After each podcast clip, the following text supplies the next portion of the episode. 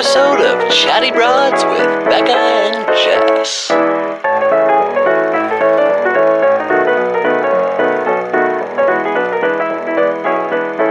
Well, hello, broads. Hello, Becca. Hello again. How are you today? Great. Well, this is I the love sec- when- we were recording a second episode today. We've been recording two at a time, and so we always act like it's the next day because we're coming at you from a different day, but Oh, we're love not. Thursday. So good to see you again. Um, but this is a special episode because we have two very special guests. But I do have to say, one of our special guests has been an OG broad, like from the get go. Day oneer. This person and I have been DMing for a hot, hot minute. And when I told them that I wanted to have a conversation, they then brought their friend. I'm so excited. So let's introduce OG Broad, Ellie Desautels. Yeah. Yes, and maybe Burke. Hello. Thanks. Not even just an OG broad, but like I watched Becca on Ari season, so it's like full Woo! circle. I love it. Yeah, it has been it has been one of those and we've had like I've had the pleasure of being able to have moments with some of our listeners that then we're able to get, you know, f- fun interviews and all this, but Ellie definitely I think has probably been the broad that I've been chatting with the longest. So, Yeah, I think so because well, because you guys were so early in like your podcast, I was like, I gotta sneak in while you have like very so few followers so that you actually respond. oh, Genius So I made that strategy. Genius Well, you know. strategy. well, before we get into all this, can we start? Let's start this episode off correct. Let's chat pronouns for a second so our broads know. Ellie, you Cool. want to take it first? yeah. So my pronouns are they them. And maybe. Um, I use they or she, but they is better. By the way, maybe is the best name, especially in conjunction with your last name, because then it's like maybe Burke. Mm-hmm. Like maybe you. Burke's here. I love. It's so cool. Um, so today we wanted to have a conversation. Um, this episode has been such a long time coming. It's been something that Becca and I have been wanting to chat about. And between mine and Ellie's conversations back and forth, I've seen Ellie speak a lot about this on their platform um, years ago and continuing through the years. Um, but we wanted to have a conversation about being transgender. And Ellie and Maybe have been so gracious enough to hop on and have this conversation with us. We wanted to say before this whole thing starts, Becca and I are going to be asking some questions, some 101 mm-hmm. that in this conversation, Ellie and Maybe have been so gracious enough to allow us to kind of pick their brains, to have certain que- to ask certain questions that are going to take emotional labor. Yeah, basically, we have permission to just really permission. run the gamut. And this may not be appropriate to do in your personal life or with people you don't know very well, or maybe people you do know well. So, just a little bit of a heads up before. So, um, do you both mind giving us a little bit of a, a bio about yourselves? who you are, where you're from, all that. Yeah. You go first, maybe. Oh gosh. Um, I do better if I've No heard somebody. I need some inspiration. I mean, I feel like Ellie could also do my bio because Ellie famously wrote about me in a paper in I, college. oh my gosh. really? That's one of my yeah. favorite things. How flattering. I Before know. I even knew before I even knew them. Yeah. So funny. no way. That is so Yeah. cool. Oh my god. um, which just makes my heart very happy. Um, but yeah, my name's Maybe Burke. Um, I am an actor, a writer, and a human rights advocate. Um, I've worked a lot of different ways and a lot of different jobs.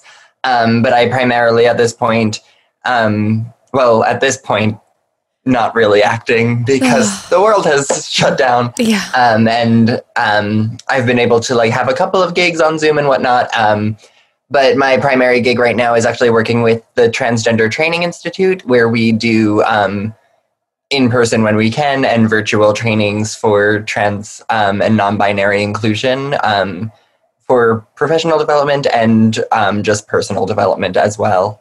Um, but outside of that, I'm a storyteller, an actor, um, TV, theater, um, all those kinds of things. Cool. Amazing. Yeah. So I'm Ellie. Um, I am an actor first and foremost. Um, I consider myself an artist because I sing, um, I write music, I play instruments, but those are not my main focus ever. Like once acting took over, it was that was it. Um, and yeah, of course, not acting right now. Um, I consider myself an activist as well because I do have a platform as an actor, so why not use it? And um, I have just been spending a lot of time um, writing monologues because I just find that anywhere you look for monologues for auditions, they're so gendered. Mm. And I just want to write monologues for everybody. Mm. That's awesome. So I'm yeah, so I'm doing that a little bit right now, and I'm also just been connecting with other trans masculine non-binary actors on Instagram, and I might be like kickstarting a little like trans mask non-binary actor support group, um, which I'm super stoked about. Yeah, How fascinating. The last time we had a queer panel, I think like everyone was actors on there as well. I know. Do you know, remember? We have we have LA and now we have New York in the house. We've got a bunch of performers showing up to chat. I love it. My enneagram type is three, also, so Oh, the performer. The spotlight. okay, I have a couple more just like fun questions to add to the mm-hmm. bio. We have to, I'm just going to start off with it. Our famous question that we used to ask all the time mm-hmm. for our guests What would your last meal be on death row? Now, Lasagna. Ellie, you have to start. Lasagna, His face. Was lasagna, yeah. yeah, or scalloped potatoes. My favorite food is potatoes. I like potatoes in all kinds of ways. So like Scalloped it's potatoes. really oh my god, oh, they're so good. so good. love it. So With good. like the baked cheese on top. Mm. Can't even. what about drink? Uh, gin and tonic Nice, with two limes. Ooh. nice. Yeah. extra zesty. Maybe it's because I can't stand the, the, the bitterness of the gin. so I'm like, let me just add a lot of fruit. Okay, maybe the spotlight's on you. Um, I'd probably have to say um, a Wendy's home style chicken sandwich. Yes. I feel like that's one of the best answers we've had. which might be revealing a lot about myself. Anyway, like, can we edit that out? I think I just spilled too much. okay, drink. Wendy's. I mean, Are you getting like a Wendy's Coke with it? or are we getting the a fr- cherry coke. Oh, a ch- oh, yum. Oh my god, I'm drooling now. Also, I'm just thinking about the frosty freezes from Wendy's. Oh, I love those. The dollar, they're like a dollar. Remember, we used to mm-hmm. get the Halloween coupons for them. Oh. I don't know why I remember that, but yeah, They're so good. they are. Oh gosh. Those still exist. No, I'm a connoisseur. I think I'm gonna have to go find a Wendy's after this and do a I- quick run. I feel like we've talked about this on the podcast, but do you guys remember when that woman found a, a finger in her Wendy's chili? Why would you Yeah, say that? you did now? talk about that. It's a dark time for us. Ellie's like, yes, we- you did. We mourned. We I think grieved. about it a lot, weirdly, because there was so much drama surrounding that. I mean, And there was all As there should be. there was all these urban legends though that like they dug up her aunt's body and like the aunt's body had a finger removed and like it was and then what actually happened was something like there was an accident at this person's job and then they put the finger in the chili to to ge- get money from a lawsuit or something. I- that makes that might also be an urban legend. I don't know fact from fiction at this point. Anyway, we can move on from that. The point is that I do appreciate that you are still attending Wendy's regardless of the scandal. I feel the same. I feel the same way. That's how I'm a Chuck E. Cheese pizza connoisseur. And when Shane Dawson put out that whole piece about how this doesn't line up. You're like, no, Chuck is not canceled. and everyone was just like, ew, you keep eating there? Do you know about this? I'm like, yes, I do. And I will continue to consume the pizza. You're like, I'm a thrifty queen. I don't Yeah. want any food to go to waste. exactly. Anyways, Incredible. So can we talk about childhood a little bit and what that looked like for both of you? Yeah, I can start. Um my I like so so privileged and lucky to have such a great such great parents. And also I was the last of four. So I mean there's a lot of leniency there for me probably. But in general, my mom always wanted us to express ourselves however we wanted. It's not that she explicitly said that, she just let us. Mm. And when I was in third grade, I asked for my haircut to be like a boy. And if this doesn't show you how much of an advocate she is, I don't know what will. The hairdresser said, "So do you want it like like kind of like a feminine pixie cut?" And my mom was like, "No." They asked for it cut like a boy, so cut it like a boy. Mm. And so I think that that always allowed me to kind of just be myself. Like I just having this freedom of expression and to wear whatever I wanted. Um, looking back, there's a lot of like signs that like I was always definitely non-binary. Um, like in eighth grade, I I dressed up as a boy for Halloween, like just boy. I like got a wig because at that point I drew my hair out a little bit, and I got boy like board shorts. And after that, those shorts like stayed in my everyday wardrobe. Mhm.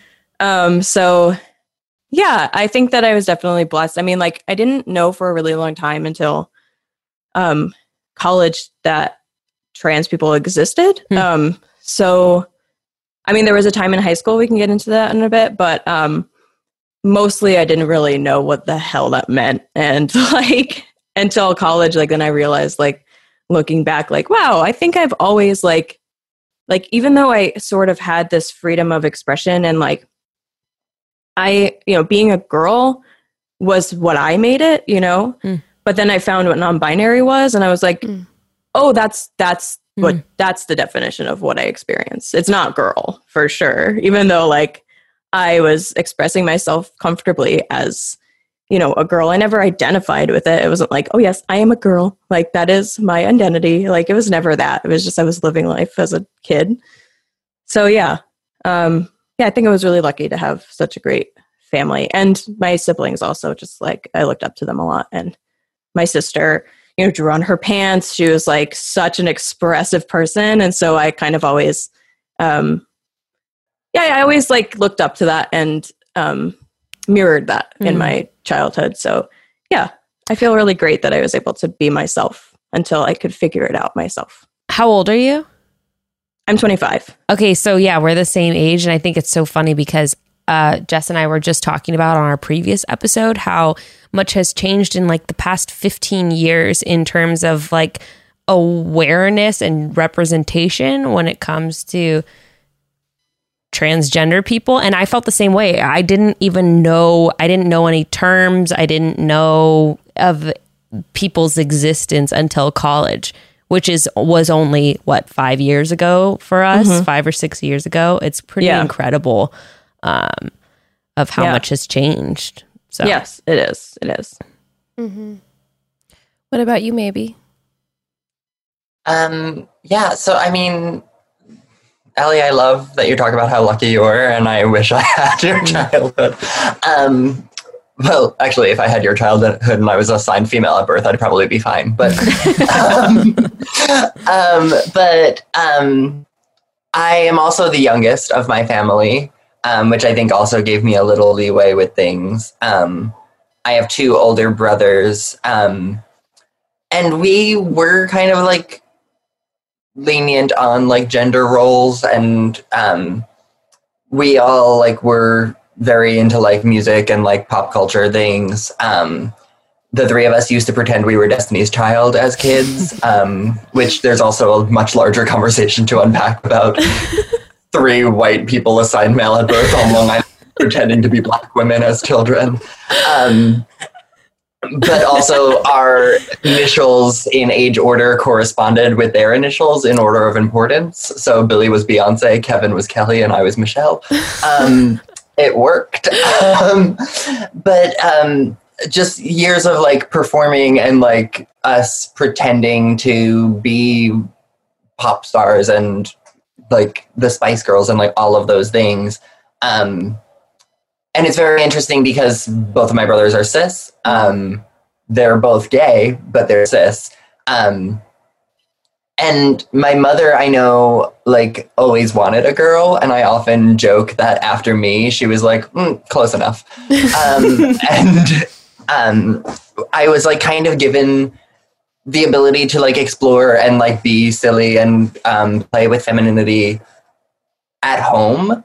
Um and then as i like got older and was like going to school and things i it was like policed a little more heavily. Um, endings were um, not as able to um, be comfortable. Where um, theater and performing actually became like a safe haven where I could um, go and be able to put on things for certain reasons and to be able to wear makeup on stage and all of those things. Um, it's also like a my mother and I have a good relationship now, but um, most teenagers don't have great relationships with their parents, let alone trans ones. Um, when growing up in a home that doesn't understand what you are, um, but my mother also came home one day when I was in high school with an Amy Winehouse wig and was like, You're going to be Amy Winehouse for Halloween. Like, I didn't ask for that. She came home with the wig and was like, You're going to be Amy Winehouse. And I was like, Okay. like, let's get care Mom. if I do. right. And then she was like, "We'll just get you like jeans and a tank top and whatever." And I was like, "Oh no, I'm going as Amy Winehouse at an award ceremony, so I need a dress and heels." And I was like trying to like, like she gave an inch, I took a mile. You're like, let's make something clear, mother. yeah, I was like, "We're going to Forever 21 and getting me a cute dress. We're getting fishnets." Um, yes. And we did go like the whole nine yards with it. Um, Do you have funny of this, by the way? oh, I do. I think we might have to put that in a slideshow on the podcast Instagram. um, I am. I can. I can provide those for you. Beautiful. Um, it's also funny because that was like my junior year of high school, and um, at the time, I was fine with being called a boy, or like I just like didn't know that that there was another option, um, and I didn't know that there was. I mean, I knew there was like something else going on with me, um, but in that year, I um, then also claimed the label of gay um, because I knew I was attracted to men.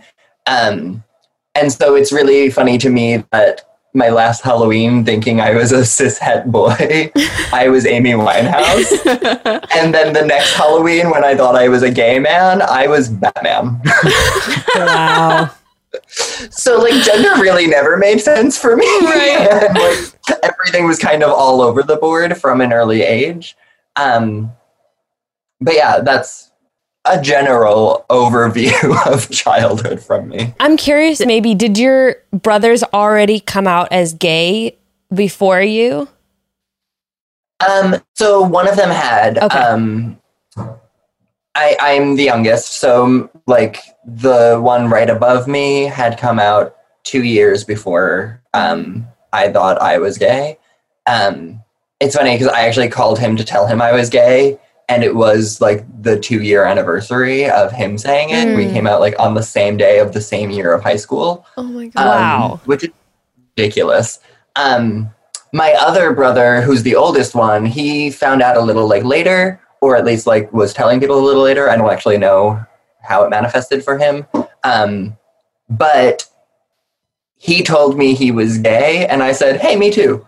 Um, so like that was a very different experience.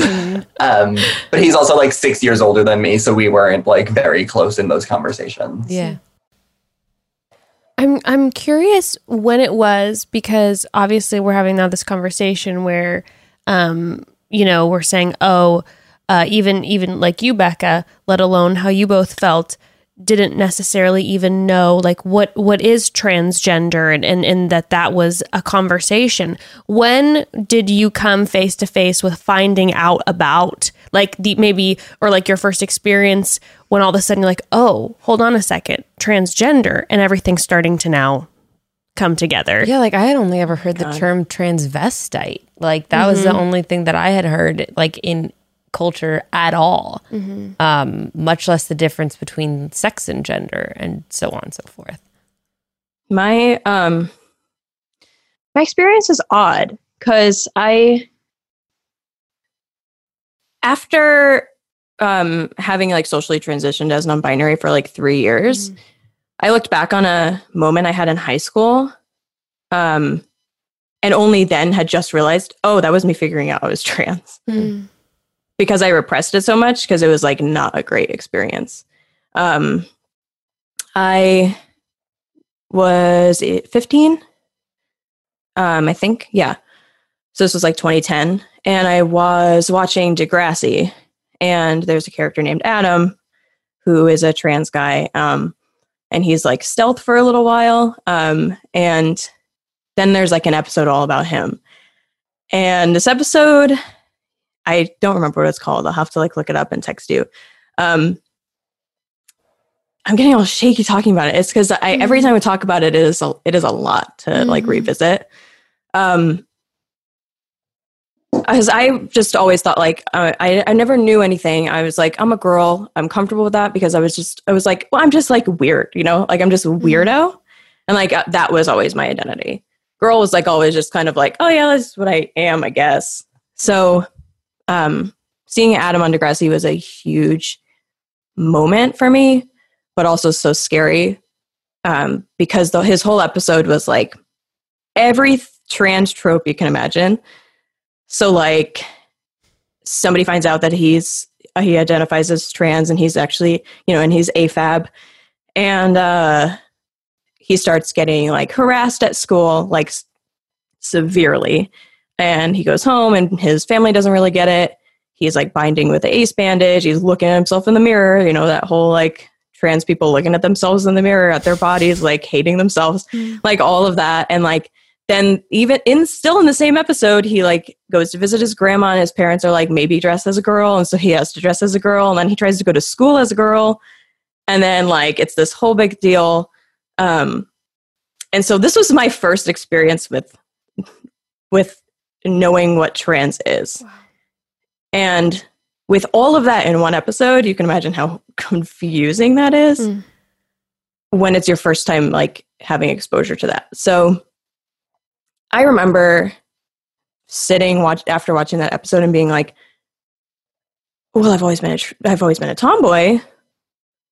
Am I actually a boy? But then, what does that mean? Am I a defective boy in a girl's body? Like, what is this?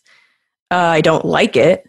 Um, and it was just because there was a lack of vocabulary. There was a lack of of empathy um, towards Adam in that episode, and like there was just a lack of care, and it was all just like Adam dealing with it on his own. And then on top of it, he he was new at that school because he came out as trans, and so then I'm like, do I have to switch schools if I if I start, you know, presenting as a boy?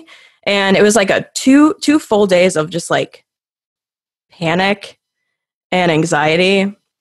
And I am such an artist, and also, you know, Enneagram three that like it has to be this whole dramatic thing. And I like drew I like drew an outline of a girl with pink and then like inside like drew like triangles with like boys colors and I was like, oh my god, this can't be me. it was obnoxious. And I remember um, being in the car with my mom like during those two days and being like, uh, I think I'm a boy and like sobbing about it because like no, just like there was nothing for me to like help me understand what this meant, like nothing. And um, and I'm like, if I do this, like I'm gonna get like harassed in the bathroom by a bunch of boys. Like what? You know, that's like what I was shown. And I remember my mom said, you know, of course, my mom doesn't have any vocabulary to explain this. And she just tried her best. She was like, well, do you like girls? And I was like, no. And that's like a whole other thing because then, you know, I go to college and I figure out I'm bi and like all this stuff. So like I did, not at that time, but like I didn't know. So I was like, no, God, no. And that was like the worst thing ever. Cause I had also like in, in middle school been called a lesbian. I was Mm. like an insult by another lesbian though. And I was like, oh God, like the worst thing you could be called. it's like I don't like women. I am a woman. It's horrible. so that was my first experience, but like in it and with how dramatic it was and like how um you know dramatic for me and intense and upsetting it was Mm. it's so just it's just so surprising that i repressed it because i've always been really empathetic like I've, i'm an empath and so i struggled a, a long time in my childhood with like assimilating into like characters i saw so like feeling like I am them because I just feel for them so much. And so that's what I chalked it up to. I was like, no, no, no. I'm just really, I'm like, I'm just assimilating. I think I am this. I'm think I think I am Adam. Right. I'm not Adam. I'm me. So just chill out. And I like put it away. Hmm. And so, and then like I was, I was in 2015 that I started um, exploring my gender identity. And so three years after that, uh, 2015, 16, 17, 17, oh, so I guess 2014 to 2017. Um, so 2017 is when I looked back on 2010 and realized, whoa, how did I never realize after all these years that that was me figuring out I was trans? Mm. And then I, and then I kind of had this, you know, sadness for who I could have been if I had had the, if I had had proper representation shown to me at that time. If Adam had maybe been portrayed as this person that everybody like understood and like wanted to understand and didn't like just cast him aside as this like monster, you know? So like I wonder who I would have been if I saw somebody like the character I played on Rise. And that's why representation is so important to me. Um, and it's so funny because when I wrote about that paper, maybe it was about trans representation in film, TV, and theater. And at that point that I was writing it, I still hadn't made the connection. Hmm. And like representation of trans people, it was just so like there for me subconsciously. You know, it was so important to me subconsciously that I got into it before I had even realized it had directly affected me That's back so in high school. interesting.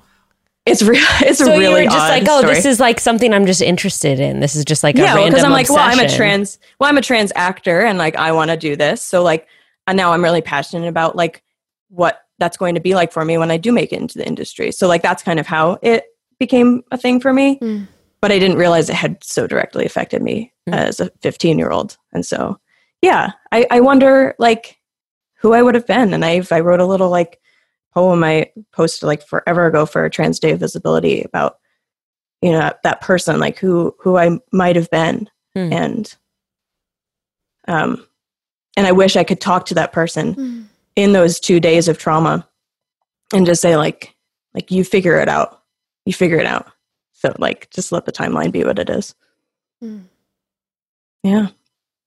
And then otherwise i figured out my gender identity through tumblr. Very boring story. And when i actually figured out i was non-binary it was because of tumblr.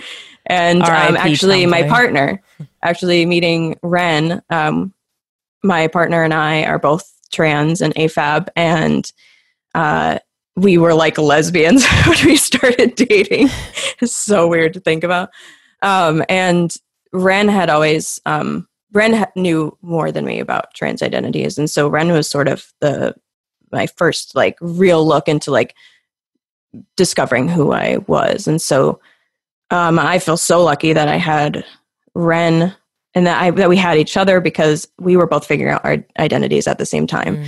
And so like when we wanted to try a different pronoun and see how it works, we'd be like, "Hey, can you like call me your boyfriend today?" It's like, you know, so I I do feel really grateful and I'm grateful for Tumblr. I'm grateful for all the trans people on Tumblr because and I'm grateful for Wren because everybody everybody involved in that helped me figure out who I was. Yeah. I just Not Adam from Degrassi. poor Adam.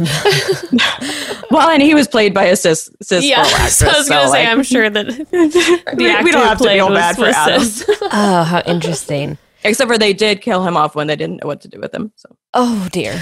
Oh, good lord! just like a random car accident had nothing to do with being trans. They were just like, "Nah, we don't really have any other trans storyline for you, so let's just kill you." Although in, 2000, in 2005, I don't remember there being literally any trans, maybe at least maybe not in the TV shows I was allowed to watch, uh, or 2010.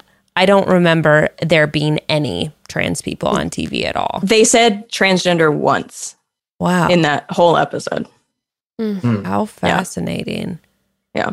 I also just wanted to make a note for our listeners. Um, AFAB uh, is assigned female at birth, just in case anyone didn't know.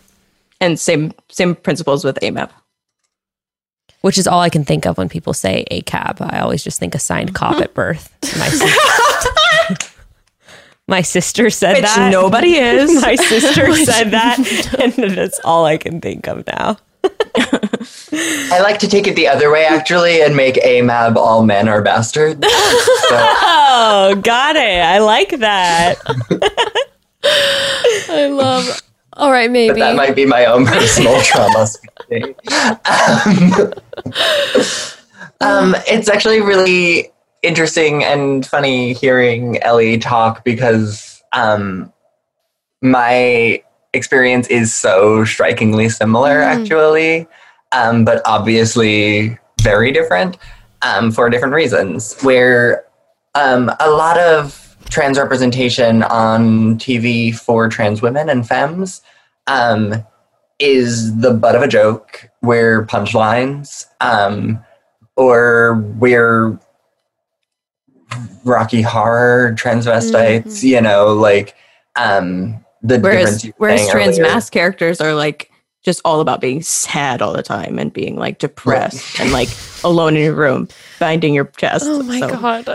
right um where um like as a kid i grew up watching friends and chandler's dad played by kathleen turner ellie is having a Oh my god. response to um was kind is my first memory of like seeing a trans woman on tv um and being a person being a little girl who like didn't understand that i was a little girl Mhm. um seeing something that felt familiar and something that felt like me being like mocked and paraded as this joke and this thing to be demeaned um does a lot on a person. Um and like at the time i wasn't like cognizant of it but it was a thing of like having that like ring of keys moment that like i know you you're something like me moment. Um and then internalizing all of the things that are said about that character and like all of the ways that she's handled um and realizing that those things will be said about you um and those things are going to be your life if you continue down this road or continue with these thoughts. Um and so that's like a lot of my childhood was like oh i'm not like that though. Like i'm i'm something different. Um and there's a mentality i hear a lot of um trans feminine folks specifically talking of like having to like separate ourselves from certain versions of representation in a way of like i'm better than that Mm. um, which is like a survival skill and a survival tactic to be like, I want to have a full life. Like, I want to be able to like have a job and a career and all of those things. Um, and so, like, at the time, I wasn't really thinking about like my gender necessarily, but like, mm, I was. I just like didn't have the verbiage for it um, because nobody was actually like showing me people like me. Um, because actually, the fact that Friends had a cis woman playing a trans woman is actually kind of revolutionary for the time. Um, but other than that, like it was always cis men playing us, or i if it, like Alexandra Billings was on Grey's Anatomy that I also watched when I was younger, but like her arc was like terribly transphobic and they were using a lot of outdated language and like all of those things. Um, where it took until I was in college, my like freshman year of college. I don't actually know what made me say it or do it, um, but I started thinking about gender a lot more. I was um, at that point I was like pursuing being a director, um, not an actor, um, and I think that's largely linked to me wanting to play the women protagonists in shows and i figured i could get further into their brain space if i could just direct the Mm. women who were playing the roles um, i also was like a good director but other than that It was incredible. Let's let's Let's get one thing straight. let's get one thing straight. Of course. um, um, but i don't really know how it came up in me but i started wearing makeup regularly and like playing around with um, i mean i Gender would like wear like I saw that eyeliner out first, yeah. sometimes. Um, but I would like stay up at night and do a full face of makeup and I would like practice because I knew if I was going to do it, it had to look perfect. But then I would like cry it all off and go to bed. Um, and I was dating a man at the time that I, my freshman year of college, um, told him that I was a girl. Um, and I had like a name picked out and everything at the time. Um, and he essentially was like, no. And I was like, okay. Um, because if like rom coms have taught me anything, that it's that my boyfriend knows me better than I know myself. And if he says that I'm not a girl, he's probably right. Um, and that was largely rooted in him, like, I was his first boyfriend, um, and he had just started like realizing he was gay. And so then for his partner to not be a man was confusing Jolting, and off-putting. Right. Um, and like we've talked about it since, and um, he's apologized and has like actually does a lot of work um, for trans and non-binary folks now. But at the time, I was like, no, no, no, you're you're right. I'm wrong. Silly me. Who did I think I was? Um, and I sat on it for about a year. But it's also that I didn't understand that I could be anything other than a boy or a girl. Um, and so when I told him I was a girl, that wasn't the whole answer. It was similar to when I thought I was gay. Like, those were all like trial and error of me trying to find the right language for myself. Um, and so as soon as it left my mouth, it didn't actually feel right. And it like didn't, it wasn't the whole answer at least. And so it was easier for him to say no and for me to believe him. Um, and then I took a class in college called, um, oh God, what was it? It wasn't psychological. It was, um, oh God, what's the other? Philosophical. Oh my God. Philosophical issues of race and gender. Um, which I didn't know was also going to be like the basis for like the work that I do now. Um, but we read a Judith Butler article when we were talking about like gender, um, where Judith talks about the fact that gender's made up and it's like all a lie, and like there are some men who have larger breasts than some women, and like there are no rules around this thing. And I was like, what? Yeah.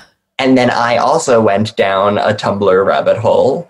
and I found a lot of people using a lot of different words and things. Um, and like talking about the changes over the past like 15 years.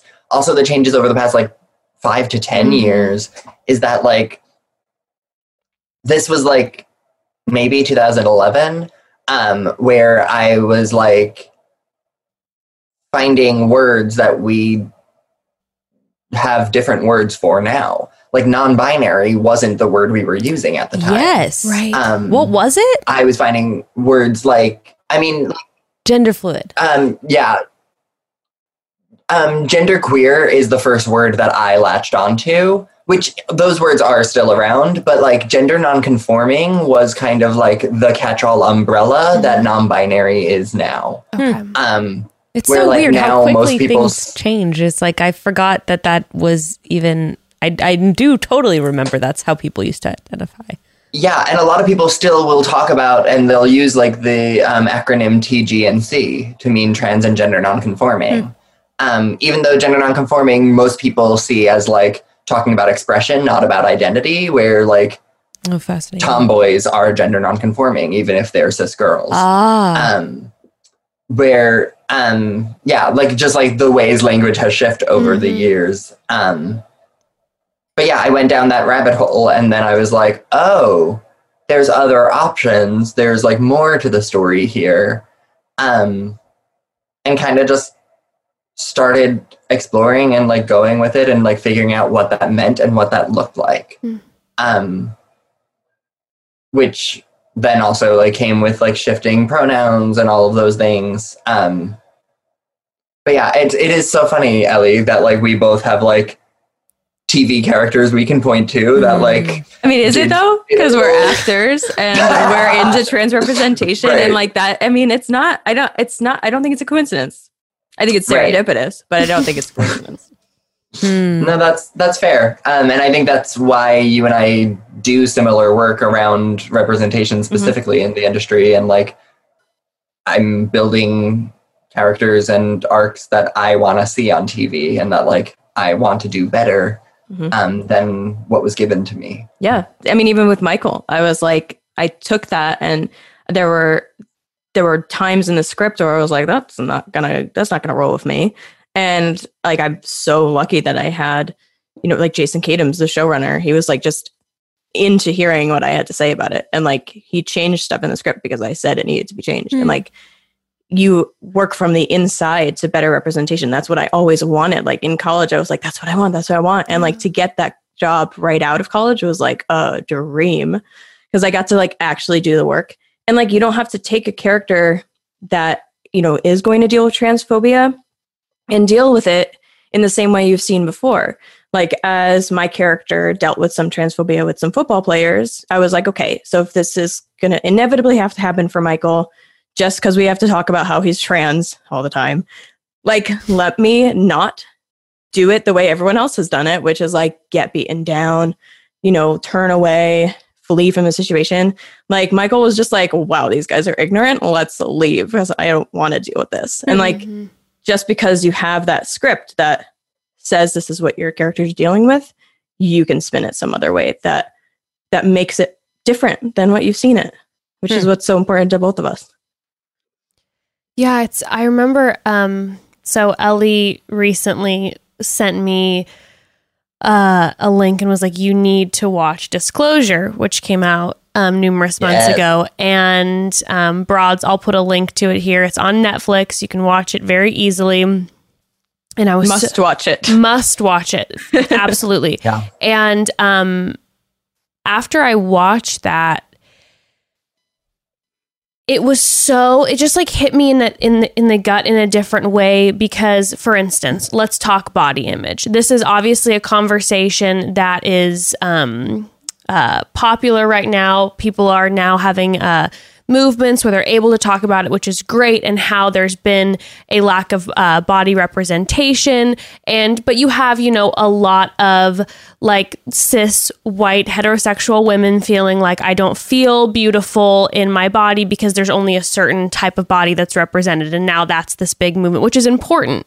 But when I was watching Disclosure, all I could think about were those moments where I had, you know, seen article or seen um, uh, uh, magazines or um, watched things that made me feel like, oh, I had to have a certain type of figure or whatever. And all I could think about was, oh my God, how many movies and TV shows have I watched over the years where the only representation in the transgender community was, like you were saying, maybe either being made fun of or like I have to hate my body or it's the, the butt of a joke or like what you were saying Ellie where it's someone who's beaten down it's a violent scene it's something so terrible. And as much as you know we want to act like oh it's television it's the media you know turn it off that's just just what you're ingesting constantly. And just to talk to both of you and hear that was your window into having a conversation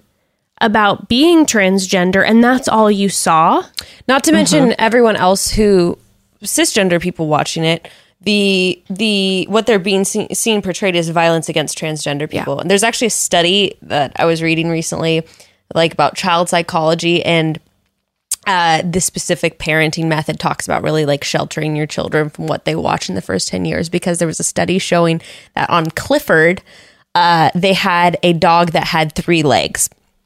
And throughout the episode, the everyone was like excluding the dog with three legs and was being unkind to the dog with three legs. And at the end, they realized that like, no, the right thing to do is like accept this dog that's not like us.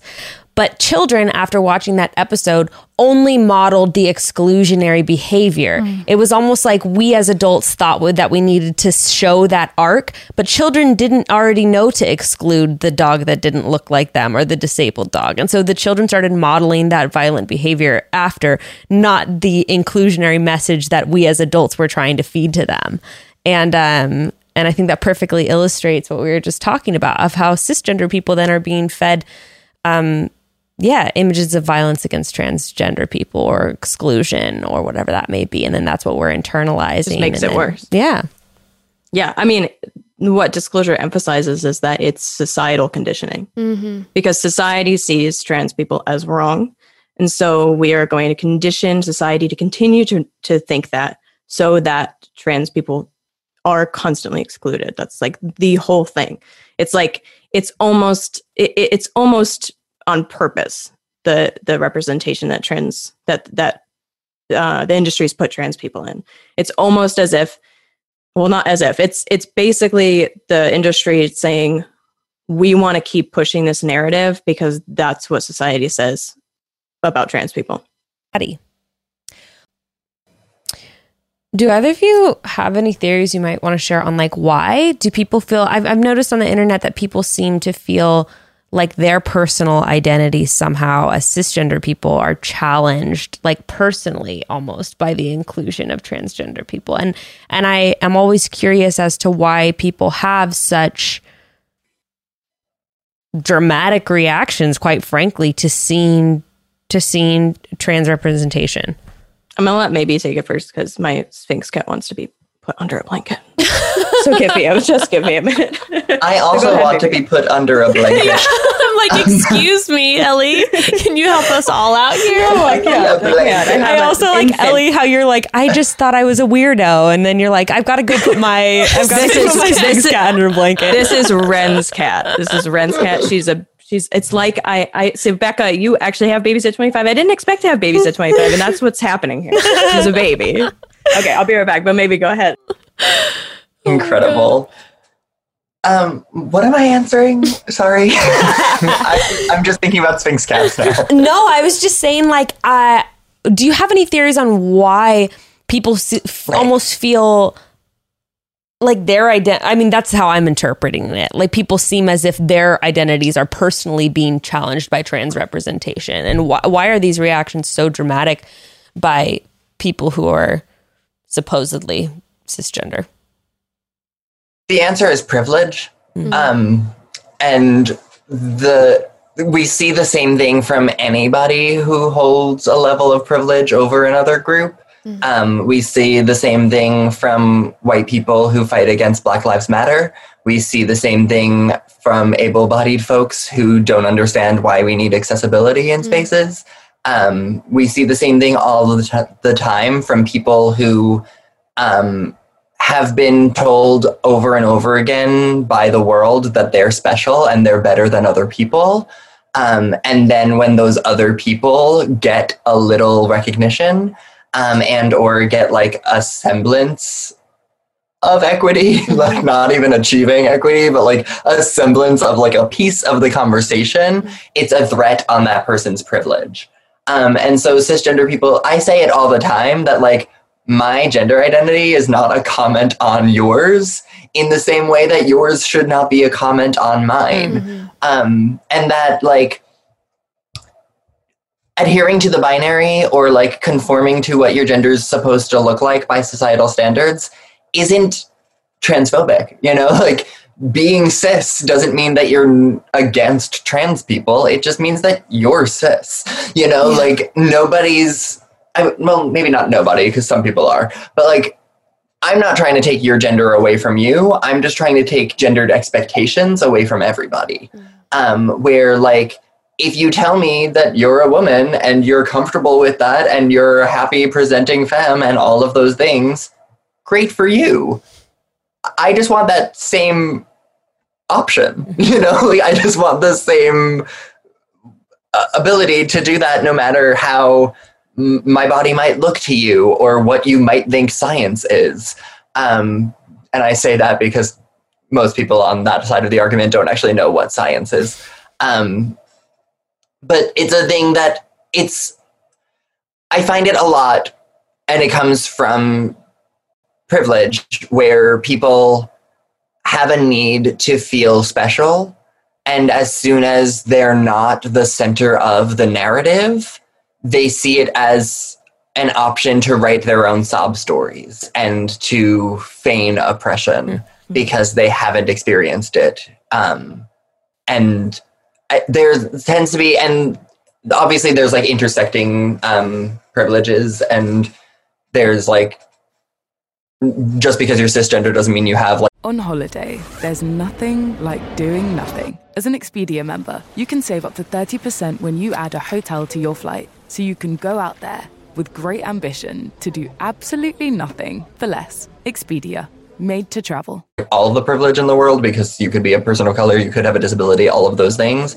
Um, but latching on to like certain versions of privileges that people have, um, then it becomes harder for people to like let go of those privileges or like let go of their place as like the majority or like the most important person in the room and things like that. Mm. Yeah, I I always think it comes down to a lack of empathy for for trans people, and that is perpetuated by the media.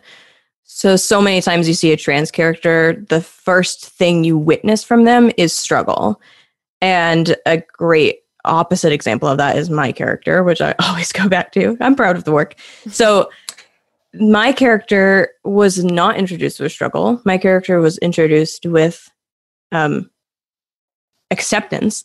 I mean, and and and excitement and happiness because he comes out in the first episode and everyone's like, "Great, cool, like, congrats on your part in the play." Like, and that's how it goes. And then so the first few episodes, even you see Michael hitting some really positive um, steps in his social transition.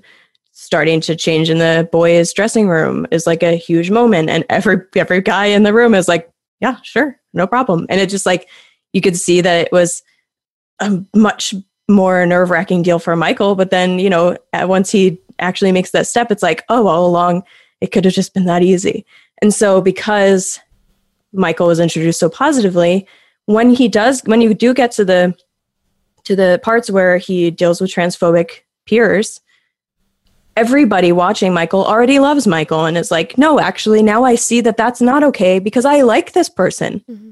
And so once you have developed empathy for the trans character, you also end up develop, developing empathy for trans people out in the regular world.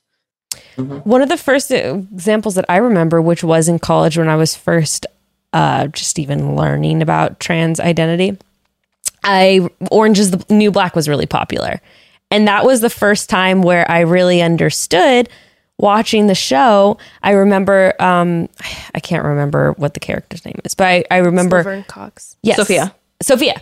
I remember Sophia's um whatever was happening on first of all, just the fact that Sophia was even in the women's prison, I was like and had a job in yes the women's prison. Mm-hmm. yes. I was like oh uh, immediately as the viewer you just accept this person's identity because of their place in you know wh- where they're at. Mm-hmm. And that's how um, you start it with empathy. yeah exactly. And and and just automatic acceptance where as the viewer you're just like oh this person is a woman because they're in a woman's prison which is really mm-hmm. big i think in and of itself and then uh yeah watching things like Sophia's access to hormone therapy being threatened and all these sort of things that you might write off as just being like a very small minority of the population that might be like insignificant to take action for.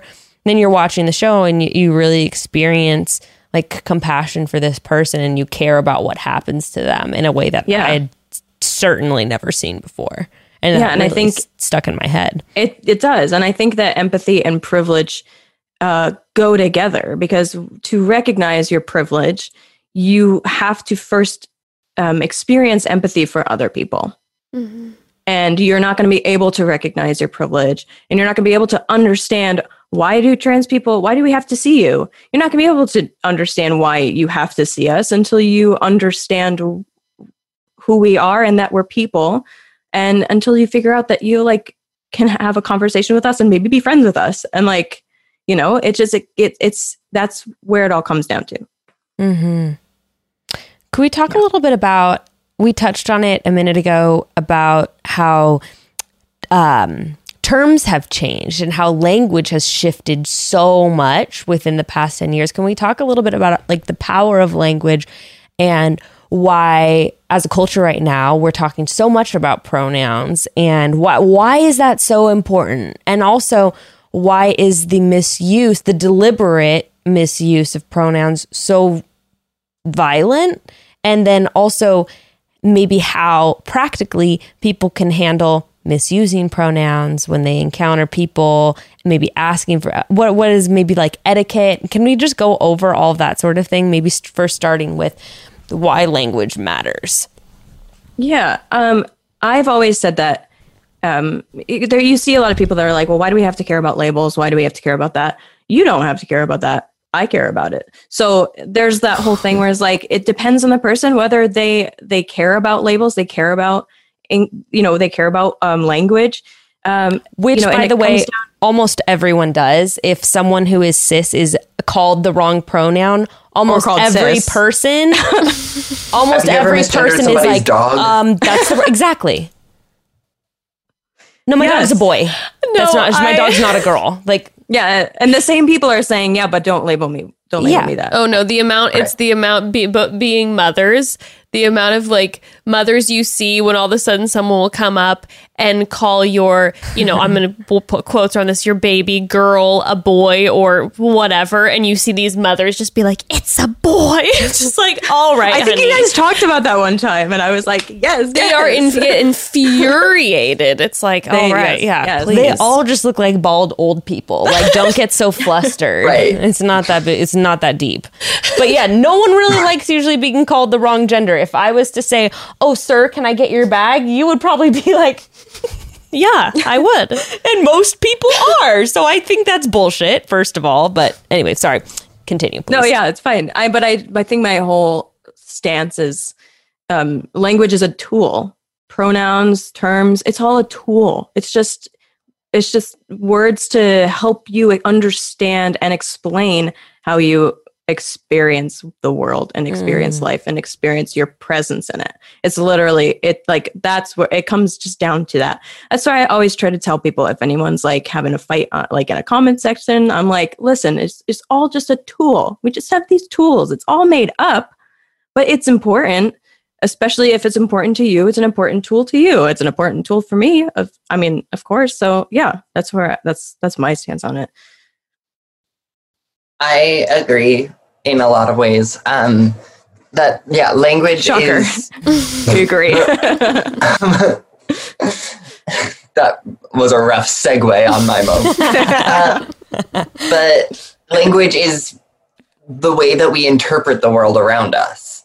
Um, and like language, words are, all words are made up. That's like what words are. like, that's how words are created is like somebody sees a thing and like needs to name the phenomenon. That's just you know like words were made up. Just because we were born after words were made up doesn't mean those words weren't once made up.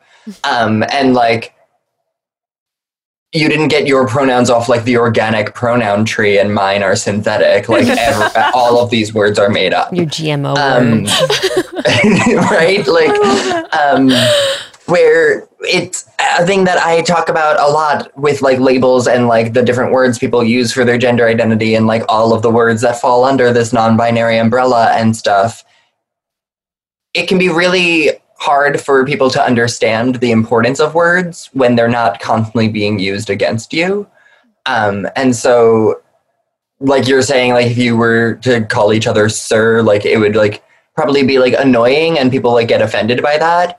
Um, but if you're a cisgender person, you don't understand the difference of what happens when a trans person is misgendered and when those words are being constantly weaponized against a human.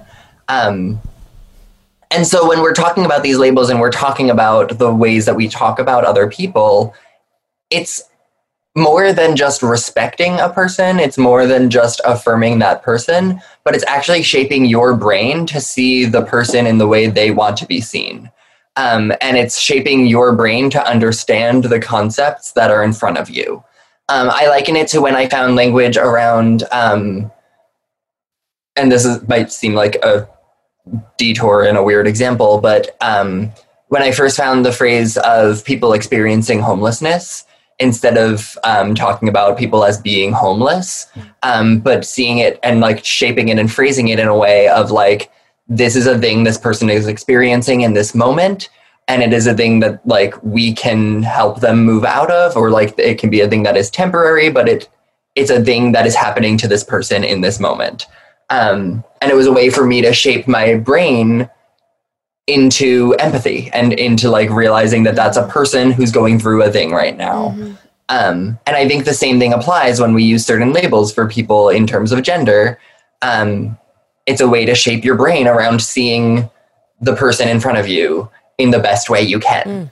Um, and I talk about the ways that I use different words. I also will use different words for myself in different contexts, um, and depending on what company I'm holding.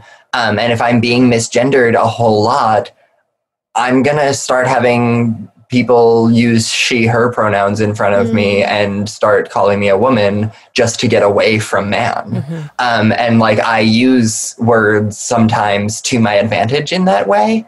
Um, and because if we didn't have these words, if we didn't have these labels, like, yeah, I, it would be great if I could just be a person and go down the street and like go through my life and just be a human. That's cool if we could all do that thing. However, the way our world is currently set up, if I walk down the street and I go to work and all of those things and I try to just be a person, because of the society constraints that we have, that person is going to be assumed to be a man. Mm. And that's not a comfortable place for me to get, navigate the conversation from. Me too. I need these words in order to tell people who I am Mhm. and to be seen in order for me to live safely and comfortably. Yeah. Yeah. A huge reason I got top surgery was because I know when I walk around the world, I am presumed female. I'm presumed a girl. And I felt like, okay, I can deal with I can deal with it because I'm gonna have to because like it doesn't really seem to be changing at some point. I mean, like I I sit and I and I I'm an activist and I and I work towards that to make a change, hopefully, but I'm only one person. So like I know the world's not there yet. And one thing that I could do for myself was get top surgery because I knew even if I was presumed female, even if somebody calls me she or ma'am or miss, they can't take this away from me. Hmm. And I did the same thing with pronouns when I was first like socially transitioning, where I said he or they, um, they preferably, but he is fine too, just not she. Mhm. Like he was not anything I really identified with. But if you're if you're gonna have a hard time with they, then at least call me he Mm. because anything to get away from from she her pronouns. I would love to talk a little bit about that also, though. When you're talking about having top surgery, uh, it's a question I think people are a little better than asking a person directly. But if I'm talking about someone who is trans, uh, a lot of the questions can be like, so like fully trans? Like, so, Maybe just fell out of the frame. so like they had like surgery and like everything. Um, yeah. Did you fully transition? Are you done with your transition? Yeah. That was something Oh, in disclosure that I then kept getting hit by too, and like the representation on television was always um, in in the old like the shows like the Maury and the Sallys and all the talk shows where it was always just like, well, what's going on? Like, and it was always these inappropriate questions. what's happening? And yeah, exactly, exactly. And that was oh, yeah. what what the viewer was seeing. That it always just mm-hmm. came back to that.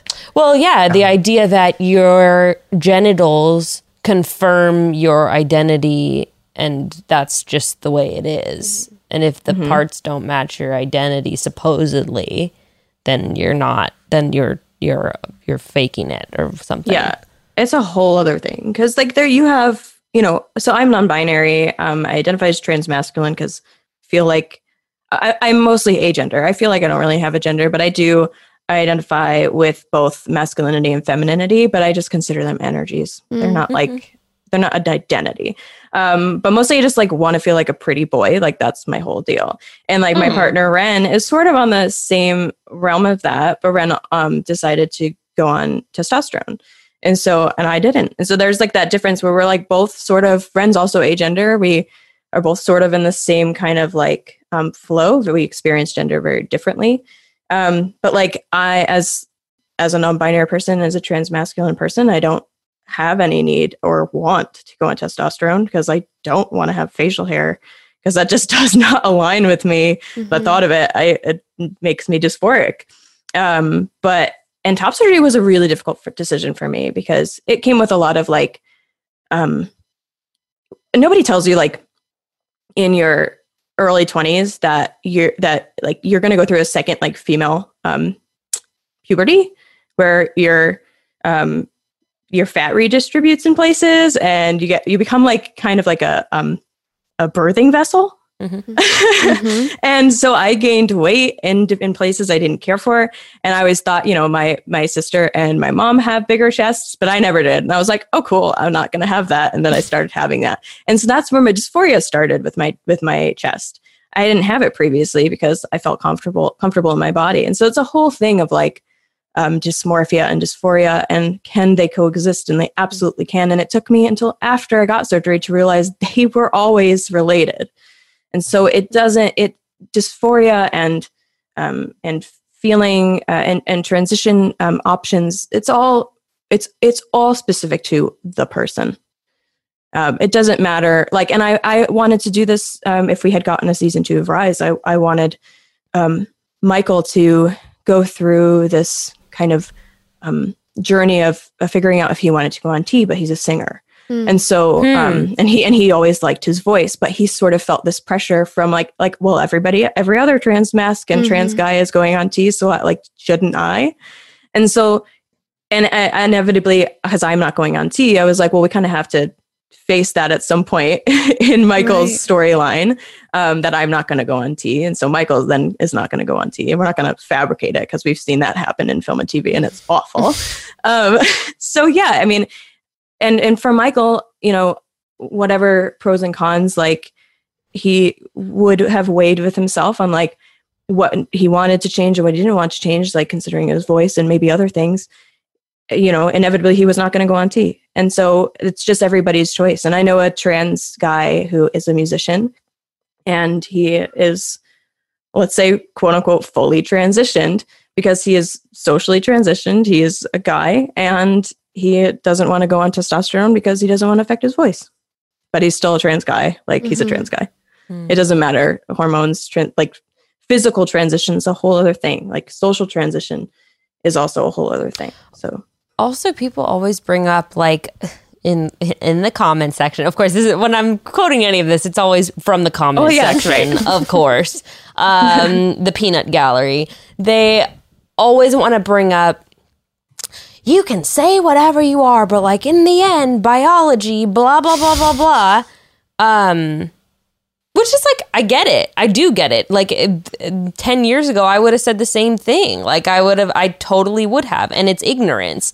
And unfortunately what a lot of people don't know is that even if we're talking about basic biology somewhere around 1 to 1000 to 1 to 2000 uh, babies are born intersex meaning that there's no distinguishable sex. So if we're which Baby, unfortunately baby is prepared, I think, with Yeah. like a bunch of sources right now.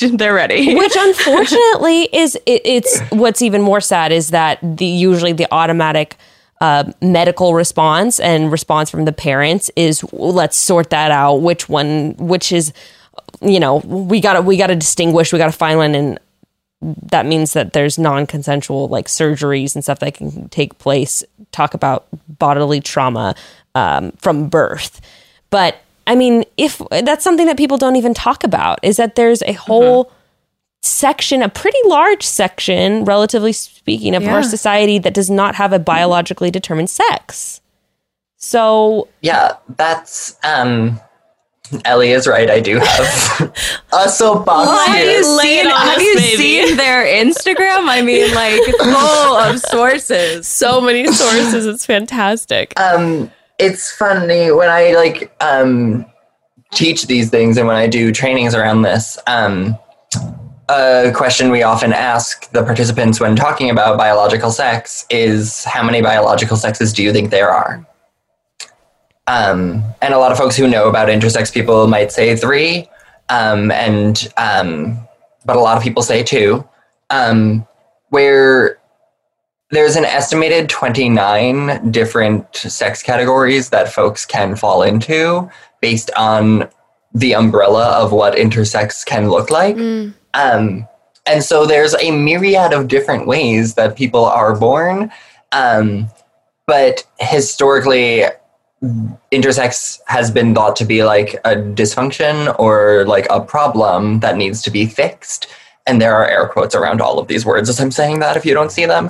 um, um, and so the thing is, you're saying that it is like a decent amount of people who are born intersex, but I actually think the numbers we have around it are incredibly low because when we're talking about biological sex, we're not just talking about the ways a person's genitals look. We're talking about the combination of genitals, primary hormones in the body, and chromosomes. Mm-hmm. Mm-hmm. And we're not testing kids' chromosomes mm, when they're born. Like, n- nobody's really testing chromosomes unless there's like another thing going on with the body and we need to figure Right. something out because of it, you know? Right. Um, and that's a thing where intersex is so underexplored and underdeveloped because a lot of times when these non-consensual surgeries are happening on kids, they then don't even know that they happened. So a lot of people grow up not knowing that they are intersex because their parents internalized shame around how the doctors dealt with it and never told their kids about the surgeries. Um, or it was their intersex, but it's something about like the hormone distribution in their body or their chromosomes that we don't test unless there's a certain reason to do that. And so a lot of people go around not knowing that they're intersex. I actually low key think that I'm intersex and I haven't gone to see an endocrinologist yet. I've been putting it off for like Maybe you're fully making me feel like years. Well, that's yeah. You're that's the gonna thing make that- calls after this is done. chromosomes. You never know about you know hormone levels. Yeah. I mean, like, and hormone levels change all the time. So, like, what is what is sex Right. even? Yeah. Right. Nothing. Um, but it's a thing that a lot of people are pushing to have like the same conversation with sex that we're having with gender. Mm. Um, because it's a thing that comes up a lot when we're talking about trans identities because a lot of times people find out they're intersex when they start medically transitioning Wow. because they meet with an endocrinologist and then they learn things about hormones in their bodies. I actually had a Um, friend who had this sim like he uh, it was a family friend and um he was probably in his 50s and um was always feeling like very like this is not I'm not in like my correct body like just shame struggle living like in the church. So there was way more shame attached. Ended up going having to go to an endocrinologist for something else. Saw the hormone the chromosome levels. It fully confirmed Wow. Mm. that this person who had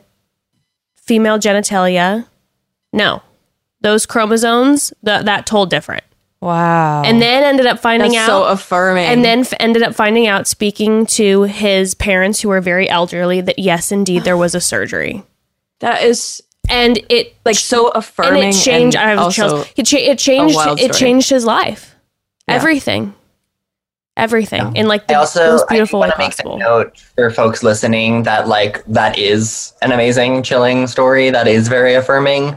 Um, but also, I don't want to get lost in this conversation that like a fo- person needs one of those biological Of indicators course, in right. order Of to course, claim of a trans identity. I'm not saying that you were saying that. I just no I no know I, how things appreciate you heard and putting it out there so interpreted that everyone's not going to go like I to need the to go endocrinologist and Right. be like, Right. yes, I'm not actually trans. Right. yeah But it's a thing that I see it happen all of the time where in my comment section, when I'm getting heavily misgendered on a lot of my posts on social media, Mm-hmm. or like even just like in my daily life, sometimes people will talk about my chromosomes as a way of being like, this person Oh. is obviously X, Y. And I'm like, Mm. I'm like, are you? I see that so much. I don't even know what kind of test goes into figuring out what my chromosomes are. Like, I don't even, I don't know what kind of doctor does that. Like, I it's don't such what? a limited scientific understanding that Right. they probably just got from high school biology. Sure. Like you cannot Right. just go out and argue people's identities based on what you like learned maybe in a in a high school science class that's probably not even accurate. Like, don't. Right. Don't. Plus, what are we going by? People's facial structures to, to determine like what sex they are. Like that. That in and of itself is a whole other thing. Which there's so many other conversations to be had for it. Like even you know, I'm obsessed with body hair stuff. Like the idea that body hair is or the lack thereof is somehow more feminine is first of all, just ridiculous. Um, I don't really I know. started growing out my leg hair before I knew I was trans because I was like, no, I don't want to shave. yeah. Yeah. Yeah, that's also a thing. It's just an um, expression. Manon recently posted um, a great resource and article of like the racist history of erasing hair from a person's body um, and how it's very centered in whiteness and like white womanhood um, and the ideas of many communities of color have ample amounts of body hair Mhm. that like culturally they wouldn't get rid of and like that wasn't a thing until colonization and until like Euro- European like beauty standards became like the norm. Well, yeah, Um, and it's so interesting that people also will use um like use that as an insult. Like in my comment section, people will be like, "Oh, are I do. you I see that a lot. are you a man?" And I'm like, "Okay, do you think you're gonna insult me by that?" Like, wha- Uh, dude, you're I, I don't know. It's just very interesting that people will throw that around as like that's an insult. Like, are you a man because you have body hair? Like, wow, how disgusting that I would have identifiers of a man, even though I identify as a woman. Like that to me is just bizarre. Um, Everybody has body hair. Yeah. Mm-hmm. Also, yeah, I mean, unless that's they have like, alopecia. I mean, like, it Yeah. does, depending.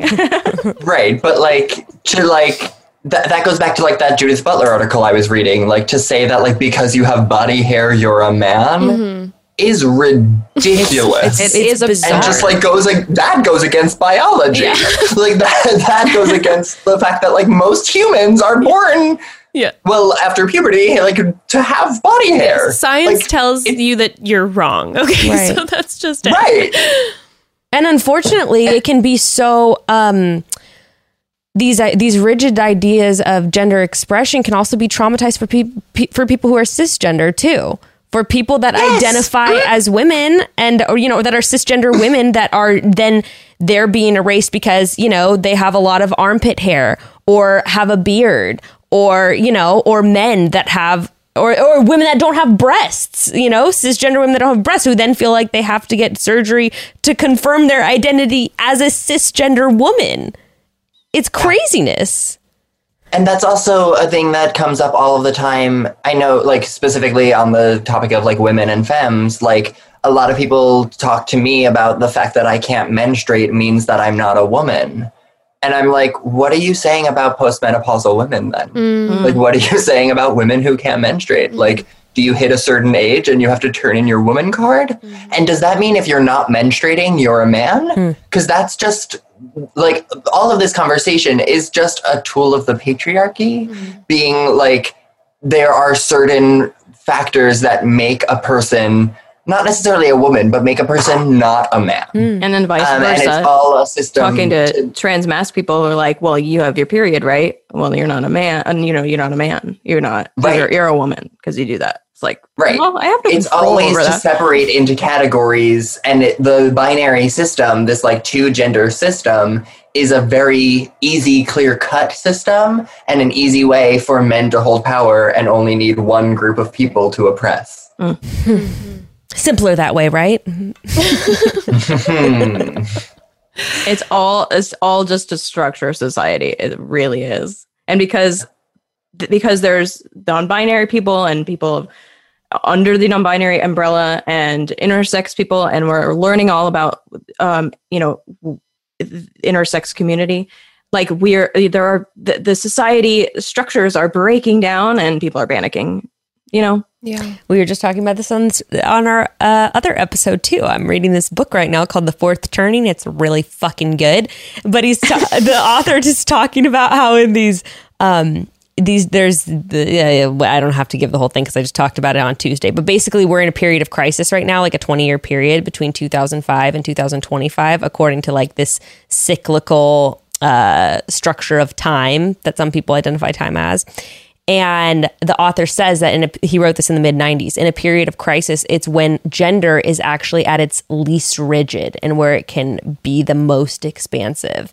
And like the last period of a crisis was in World War II. And we saw like, you know, women working in factories and all of that, which now, you know, feels like archaic as an idea of expanding gender. but at the time it was a big deal. And then now looking at the period of time between 2005 and 2025, it's pretty profound uh, the amount of expansion that's currently happening. It's Yeah. Now let's get the film and TV industry on fucking board. um, can you talk a little bit about that? About like what can we as cisgender people do to like help this expansion in representation? yeah. Uh, in TV and film, you mean? sure, yeah. Well, um, have trans people in, in- involved in all parts of creating film and TV, crew, writing. My God, writing, Mm. please, writing. There's so many trans writers that need to be included more. Um, and if you're going to have a trans character, definitely have at least two trans writers, Hmm. have at least two different experiences in the Mm. room. And, uh, but in regular, in society, normalize pronouns, normalize asking pronouns, normalize putting your pronouns in your bio, even if you're cis, Hmm. because we all have pronouns. and We can't just assume everyone else's pronouns. And it shouldn't just be a, the, you know, the trans community's job to normalize that. Hmm. Um, anything else, maybe? Call us when you don't need us. Mm. Call us in when you don't. You, not only when you're telling a trans story. Mhm. You should have two trans writers in the room, whether or not there's a trans character. That's true. You should be able to see trans actors for roles that don't have to talk about their gender identity. Mhm. A lot of what I was doing when I decided to pursue acting full time was I want to play like the quirky best friend on a sitcom. And I don't need her to be trans. Mhm. I need her to be me, and when I play her, she will be trans. But like, I could play a role intended for a cis girl, Mhm. so long as it's not like in the arc that like she gets pregnant or anything. That like you know, but like most roles written for girls on TV, I could be playing, Mhm. Mm-hmm. and like things might be a little different, but that's like a real reflection of the world we're living in. Right. You know, um, using us when you don't just need us. My favorite auditions to go on are the ones where I don't have to say the word trans and I don't have to say the word gender at all. Me too. Um, getting to like actually be a human being and not just be a resource um, is a thing that's not allowed for a lot of trans actors. right? I'd love um, to get a part where I go on set and I don't have to correct the script.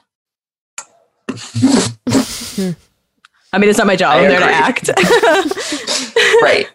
And if I am like fixing your script for you, I have a consulting fee. Yeah, Um, that's gonna cost. I know. Oh my god, I, I kick myself all the time thinking about it.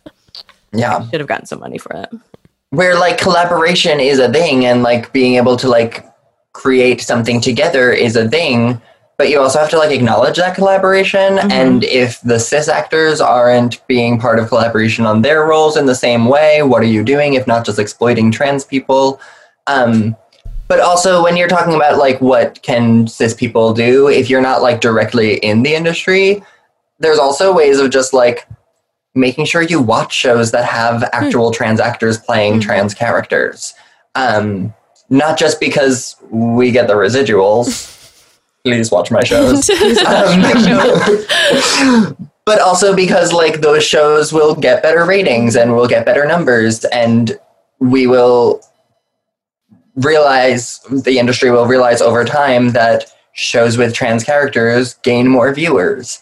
Um, it's a thing that i see a couple of times when there's like a one episode arc for a trans person or something. I'm like is this a producer somewhere being like let's see how this goes Yeah. Mhm. and if the audience responds okay to it then we can have like a recurring person in our next season and like the next show we do we might have a series regular you know Mhm. Mhm. um and i hate having to like sit here and be patient and wait for Those. my turn or and i'm saying my turn but i mean like my turn to like see a fully fledged trans person on screen whether or not it's me Mhm. um, but like waiting to like see our turn to be like not have to point to like Michael and like the girls on pose and like Elliot Fletcher on um Shameless, and the Fosters. and Mhm. the Fos and yeah and then Tom on the Fosters like w- p- like pointing to like a couple of things of trans representation and be like okay so like that didn't work but like that one episode was really good and like he said he made this point after that terrible thing happened and like piecing together positive representation where like if we just have like when like mj rodriguez played um audrey in little shop of horrors Mhm, mhm. she, she just took a role that was written for a woman and then she was like i'm gonna add nuance to this by being a black trans woman who plays this role. Mhm. but then it also made so much more sense. Yeah. and like it's such a more interesting story when told through that lens. Mhm. um and this is also me not saying that like cis women need to stop acting or like that we need to like stop having roles for cis it's like those im- stories are important and the stories are real, but like how many flippin' times can we watch the same stories happen with nothing new going on? Right. Well, Where I like mean, we it's have the cis people and just like have us be their friends and like build a group of multiple identities Yep. and have them all be humans and all be equals. and not just trans masc teenagers in the friend group. Let's see, like trans masc adults. Like we can't just have Brian Michael on 911 and everything else he does and age Kate. Dillon, old like in billions, you know, we can't just have like two, you know, AFAB trans masc like adult representations. Like why are we always like so um like why are we always turned into children? You know, like what is what is that saying about about trans masc and and non-binary AFAB people? That what does a that say? What does that you say all about look you? Right. 14. Shut up. I know. I'm, I'm like, I'm like, I'm like, oh my god, I'm so constantly worried about aging out, but like, uh, that's not gonna happen. Like, and like, I'm so grateful to like ha- go out for these auditions where like I'm I'm going out for like teenagers mostly, you know. But like, what does it say if like those like those I'm I don't really get not like trans roles that are adults. Like all, like pretty much all the trans or non-binary roles I get, they're teenagers. Hmm. what about college what about like college students too? Like what about that? Like and i have a, a ma- i have like a golden uh, concept for a series that surrounds a college non-binary student like i mean because i was one. So but like what yeah what does that say?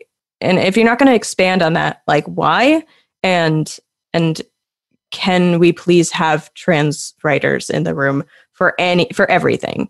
Just for everything because especially like you said mj in um, little shop of horrors created this whole like nuanced and you know complex role that's the same thing with having trans writers in the room for everything not just for tra- not just with having trans characters you're going to have these people with a completely Mhm. different experience because that's the whole point of like getting a bunch of writers in a room is that you want people with different experiences so include trans people when you're not talking about trans people Yeah, please. We don't need.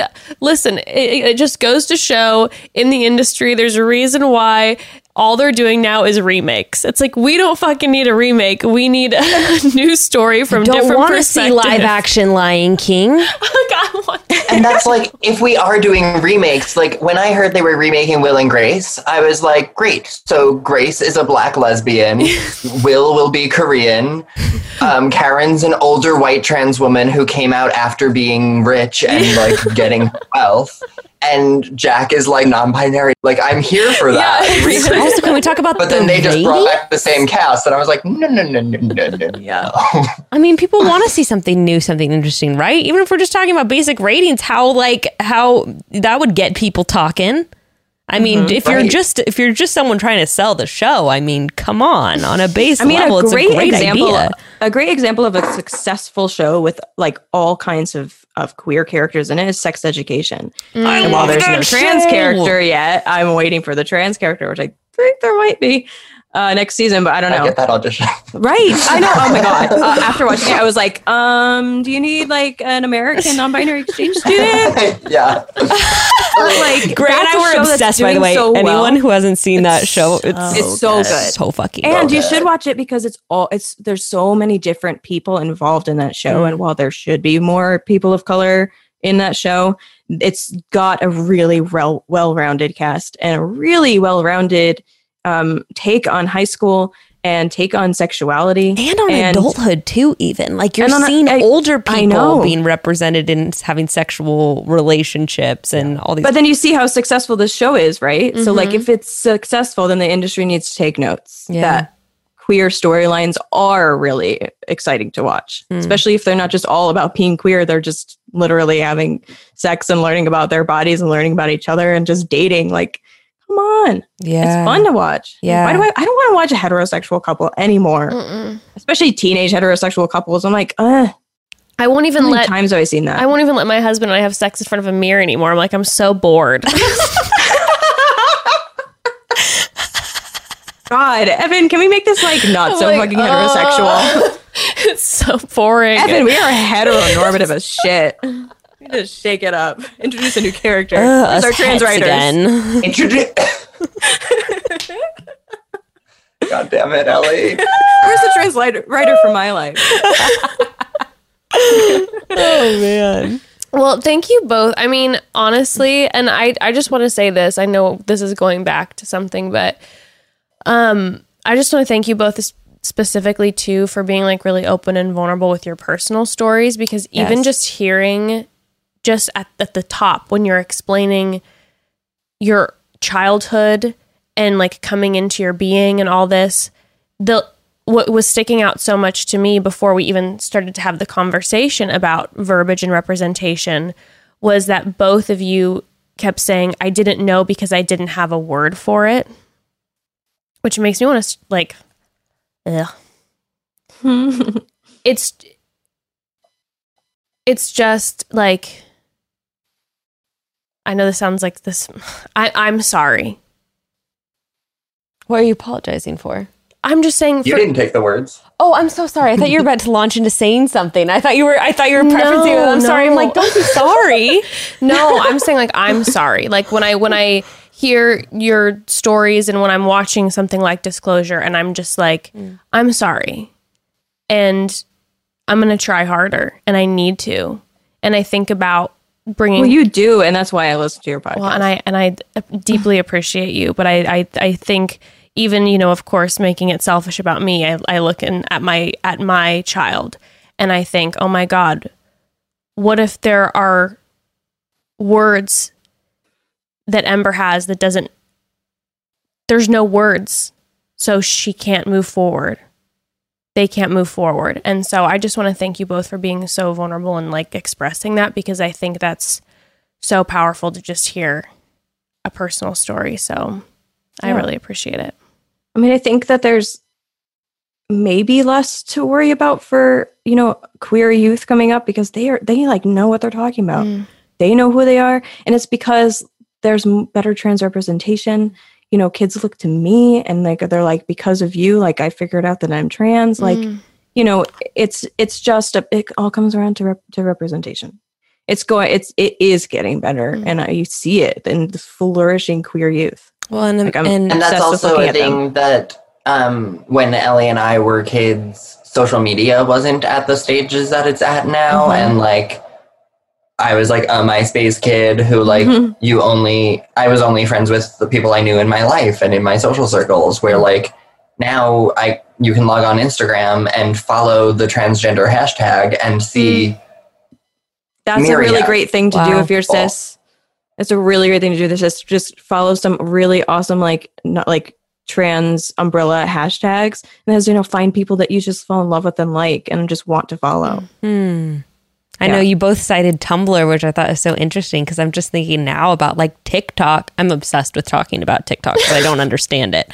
But like what what kids have now, like the world at their fingertips and representation at every corner, even if they're not seeking it out, which is the crazy thing. Mm-hmm. Mm-hmm. Yeah, TikTok is actually I got on TikTok when like the world shut down mm-hmm. because it's like for me to have like controlled little creative Sure. outlet, like, like a minute to do a thing.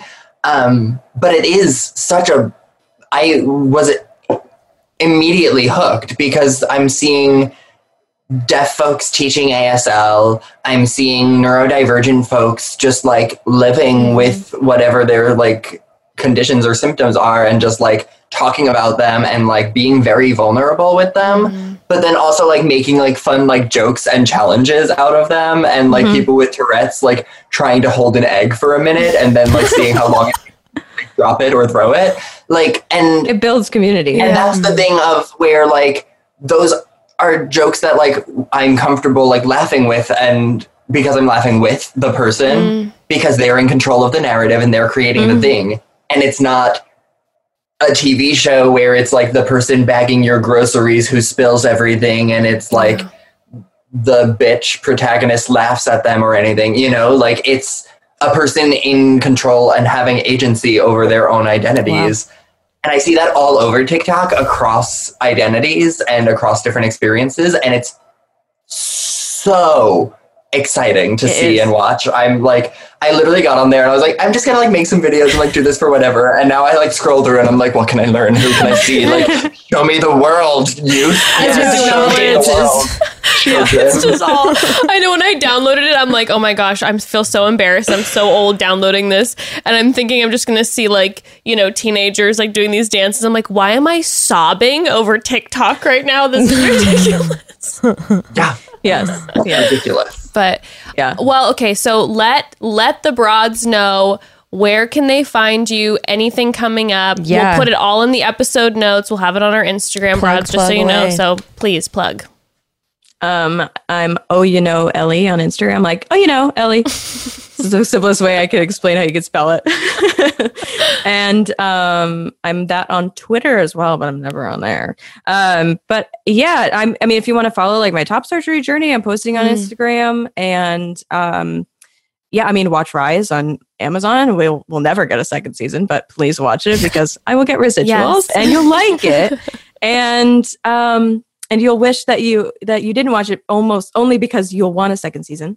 Um and you know watch disclosure. I mean i have a little feature in that and the story i told about my you know about seeing adam on degrassi i did have an interview with with disclosure about and um there's hopefully going to be some more um, disclosure content coming out in the so. next few years so we'll see. I'm not i just know the director a little bit. He's told me um, because there's just there was so much content there were so many hours of footage that just didn't get included and my interview is also part of that. So yeah but you'll get to see a little clip of me singing and i know a lot of celebrities watched it and um, like emma watson heard me sing so it's so exciting.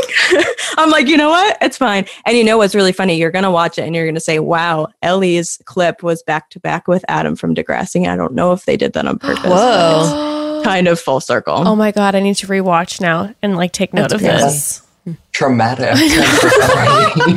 no, well, I was like, I was like, oh, I kind of hate that we're back to back, and that they like showed the clip of Adam as if it was like kind of like a positive representation of a trans masc. But just knowing my experience and now you all knowing my experience, you'll see, you know, that back to back and know my story, and that's important to me. Mm. Love. Go watch Disclosure um, on Netflix. It's free. go watch. Disclosure. It's long, but it's really, really important. It's free if you have a Netflix. oh yeah, account. yeah. True. That's not how Just free still, works. just get your friends Netflix information. right. If your mom's uncle's brother, Right. which I guess would be Yes, and throw it into their Netflix feed. Oh, so there it'll, you it'll come up for them. Yes. oh my gosh, yes. sneaky. I love the Attack them. sneakiness. I'm Start gonna it start over at the beginning this. so it says continue watching. yeah, I'll just go on my the beginning. dad's and just start watching all this, all this shit, and then like, like change his trying to get in his brain. Yeah, She, like Incredible. love. Um, I love that. um, I'm across all social media, um, Instagram, Twitter, and TikTok. Um, at Believe in Maybe. Um, Oh, I'm on TikTok too.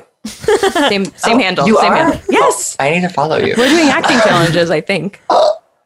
Well, okay, Anyway, we need ahead. to duet then.